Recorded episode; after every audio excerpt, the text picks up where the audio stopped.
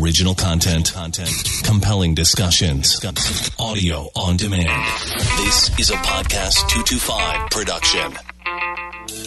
The issues. What's going on now? What's happening in the state? The people. Carl Dabity. We've got Michael Shingle, Taylor Moore, Jay Darden, Congressman Garrett Gray, Richard Condon. He is Ryan Clark, Sharon Weston Broom. The podcast. And we're going to talk about that. This is the Clay Young Show. All right, Neil, thank you, and welcome back to another edition of The Clay Young Show. Today is all about medical. It's a medical update. It's an update from the perspective of a medical doctor. Dr. Curt Chastain will be with us to talk about where we are in this curve and what we could be doing. And here's a spoiler alert for you. He's going to say some things that are really going to make you sit up in your chair and take notice. He's also going to give perspective on what's happening in hospitals with doctors and nurses, because they are on the front lines dealing with this for all of us. And I think that's important, that we recognize them. I mean, they are right in the middle of it.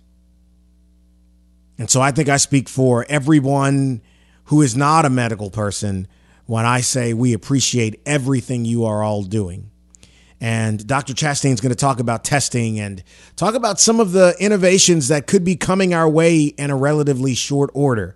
I'm talking about results. You know how long you've heard that it can take over a week to get back the results of a test?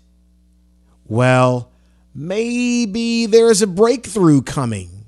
And then what about the symptoms? It's the mystery of symptoms with COVID-19, where people are walking around completely healthy, and then the next thing you know, they're in an ER and they can't breathe. What about that?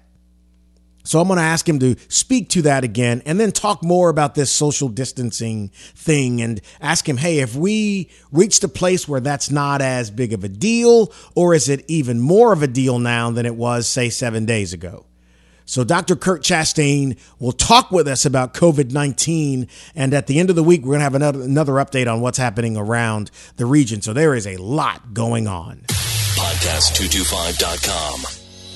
Hi, this is Mayor Sharon Weston Broom, inviting you to listen to the WBR Podcast, an initiative of my Women's Advancement Commission. Our show will air the first and third Wednesday of each month. We invite you to listen to our podcast by visiting www.podcast225.com. That's www.podcast225.com, and by subscribing through the Apple Podcast app. That's WBR Podcast.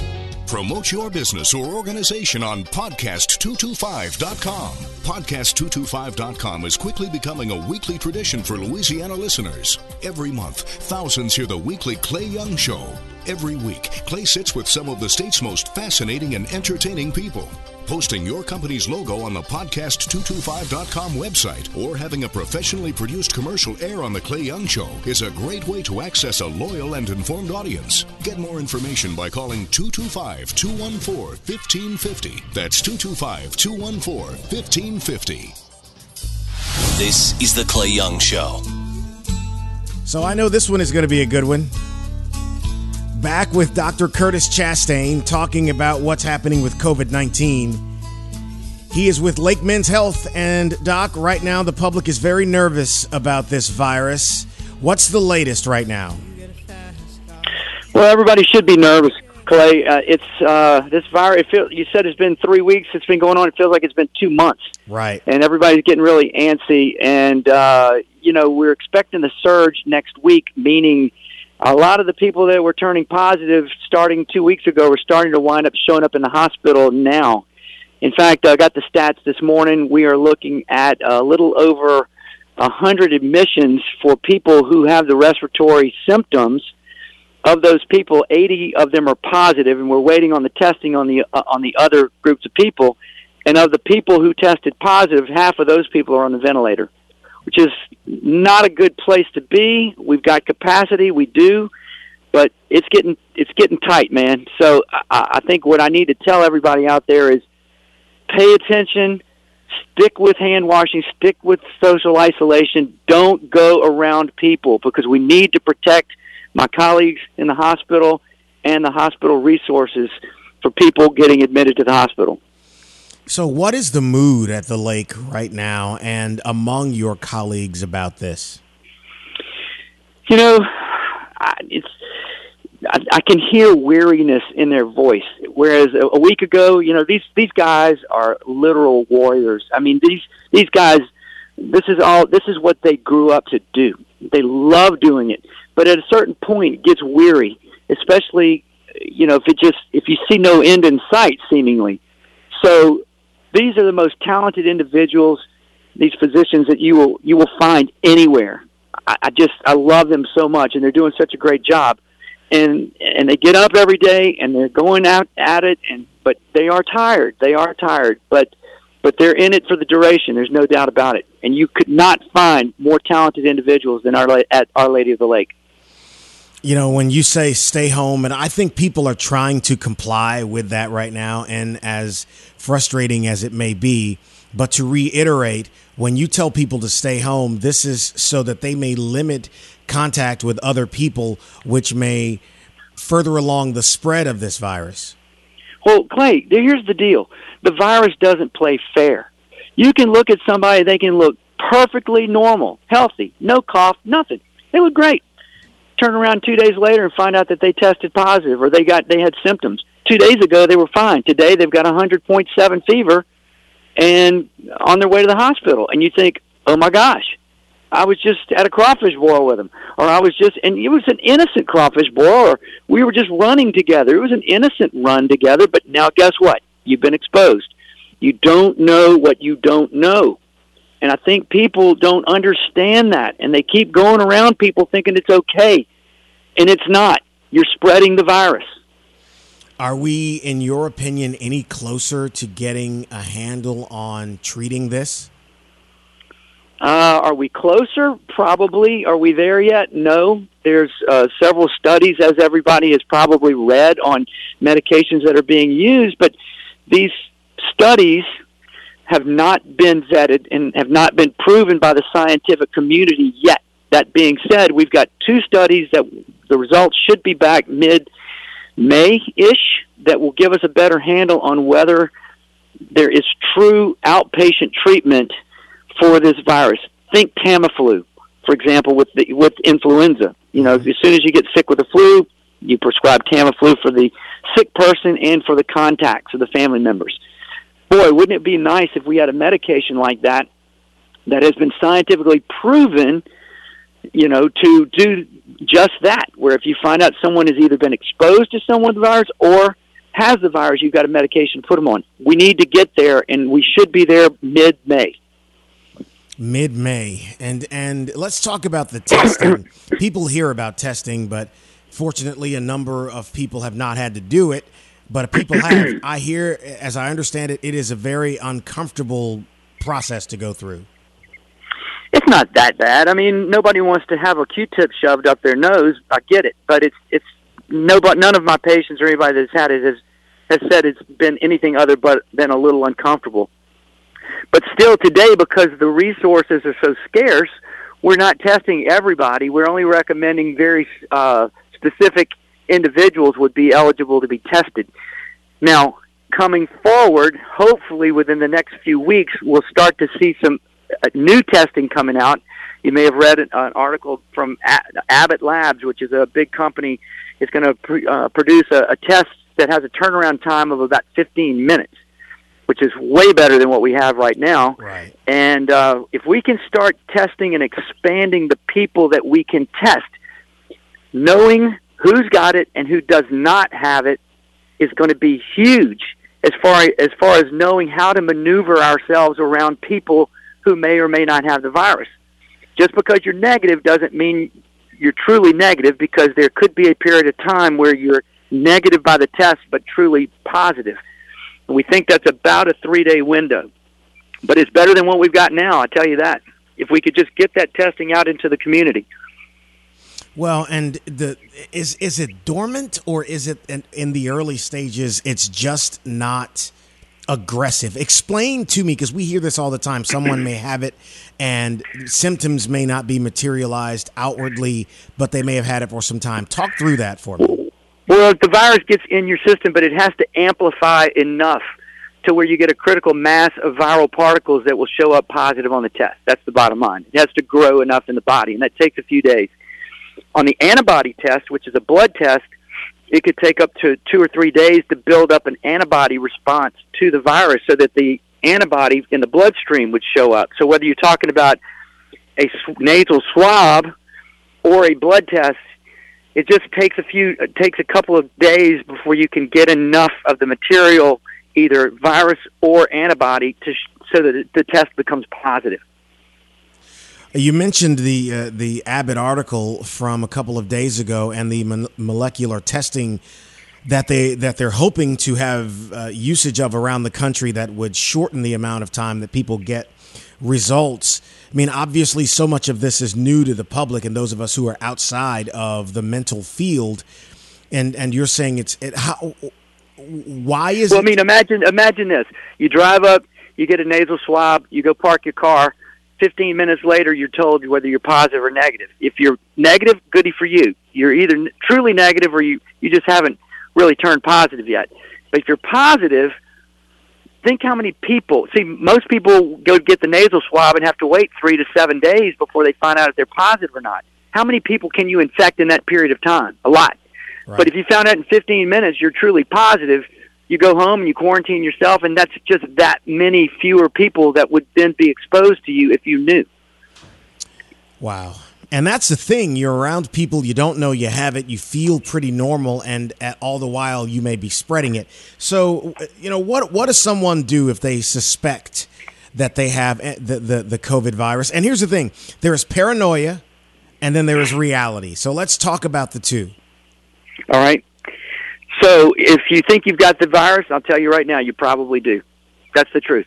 And this very morning, I got a call from a patient. I've lost my smell. What do you think? You know what I think. You got the virus. I mean, that's it. And so you say, but I don't feel bad. Well, there are a lot of people that don't feel bad. But just because you don't feel bad doesn't mean you don't have the virus. And why does that matter? Well, I feel good. Well, I mean, why can't I go? Because you're going to spread it to other people. So your first question is, what do you do if you think you have the virus? You need to quarantine yourself until you can get a good idea of what's going on. Unfortunately, today, you would not be a testable candidate, unless you had some other illness that made us really worry about you.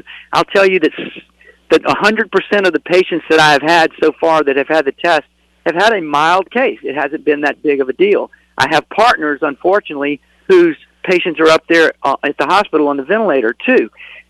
Your problem is you don't know who it's going to be. We used to think it's going to be older people and sicker people, but 50% of the 50% of the people that are on the ventilator at the lake right now are under the age of 60. And the most obvious or talked about symptoms are a cough, a fever, tiredness, and, of course, difficulty breathing. Are there any other symptoms that you can name that people may have been overlooking? Well, we mentioned the loss of taste and smell. That's emerging as a real deal. Fever greater than 100.4, as determined by an oral thermometer, not the back of your hand. A cough shortens the breath. By the time you're starting to get short of breath, now we're starting to get a little nervous. So if you've got fever and shortness of breath, you need to call your primary care physician. And at that point, we need to be carefully watching what's going on. The other wild card out there, Clay, is there's still flu in the environment. You know, flu in the community. So there's a slight chance these days that you could be positive for the flu, the true influenza, and not COVID. The only way to know is to get a flu swab. So when you go to Our Lady of the Lake, the drive-up flu testing, the COVID testing, they're going to test you for the flu and the COVID virus just in case, in the outside chance, you truly have the flu, in which case we have treatment for that. Well, and people who are moving around doing things that the governor has deemed permissible, like going to the grocery store or going to the pharmacy, things like that. When you're in grocery stores, it's kind of... And those things can be petri dishes anyway. But what are your thoughts on that kind of social mingling? You know, we are social people. We like to mingle. We like to talk. And, oh, how's it going? What do you think about that? Or what do you think about that? The more time you're sitting in front of somebody, the more chance you are going to get it. And remember, that person may not even know they have it. My answer to that is get in the store, get your stuff, and get out. Don't dilly-dally around, and because the longer you stay in that Petri dish, the more chances you are that you're going to bump into something or touch something. So have your plan, get in, get your stuff, and get out. So as a medical doctor, if someone were to ask you about hygiene practices that go beyond just washing your hands or coughing into your elbow or something like that, what other recommendations would you make? Clay, that's about it. I mean, I think when there's washing your hands and then there's washing your hands. When you wash your hands, take the time, spend the 20 seconds, and wash frequently. I mean, I'm washing my hands probably 5 times an hour. You know, every time I think about it, I wash my hands.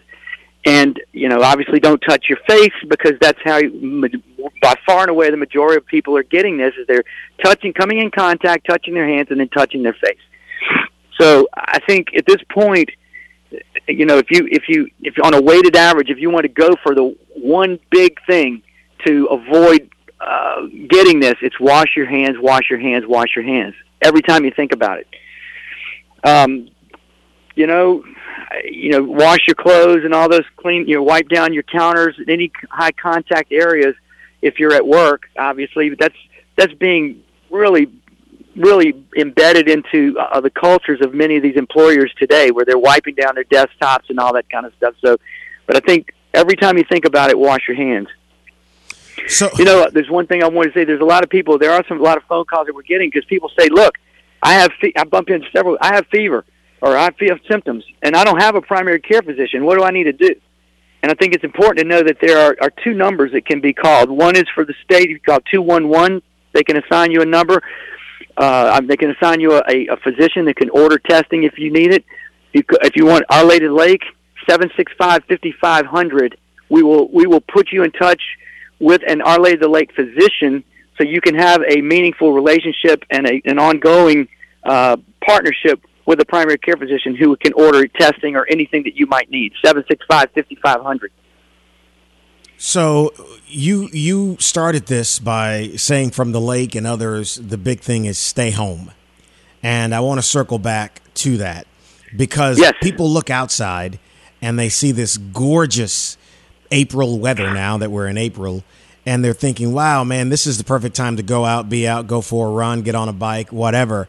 And your response to people who are not ready, because, you know, normally, Doc, when you're in something like this, we're talking hurricanes or some other weather event that makes it easy to know you have to stay home. This is different.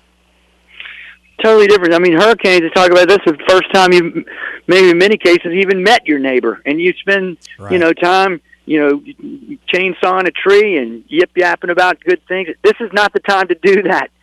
It's beautiful outside. By all means, go out and walk by yourself, nod to people. Hey, how are you doing? Put some headphones on so that there's just not a tendency to have conversation. There was even an article released this morning saying that maybe jogging is not that great of a deal because this stuff hangs around in the air so much. I don't know if I'd go that far, but I do believe for our psychological selves, we do need to get outside and enjoy this beautiful day. And I don't see anything wrong with that. I'm just not a big fan of going in groups and packs. I just don't think that's a smart idea. So we have also heard that we should expect a spike in cases and in deaths over the next couple of weeks and really actually next few weeks leading into May.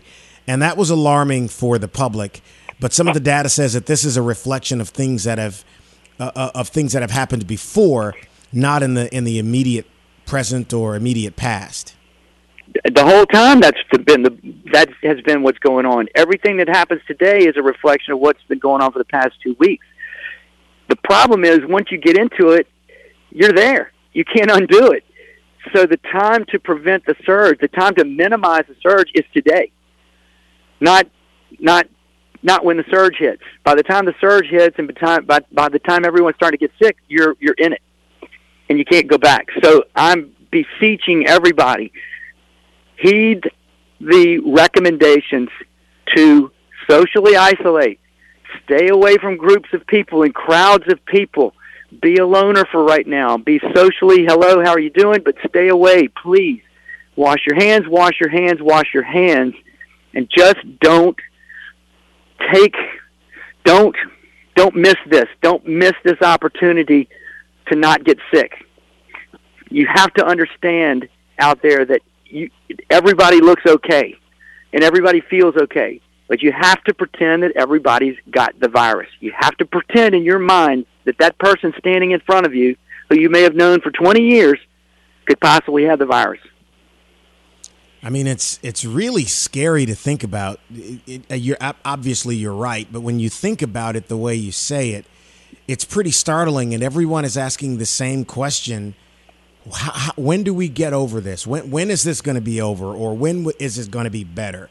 Is there any hope or optimism you can lend to people as it relates to that question?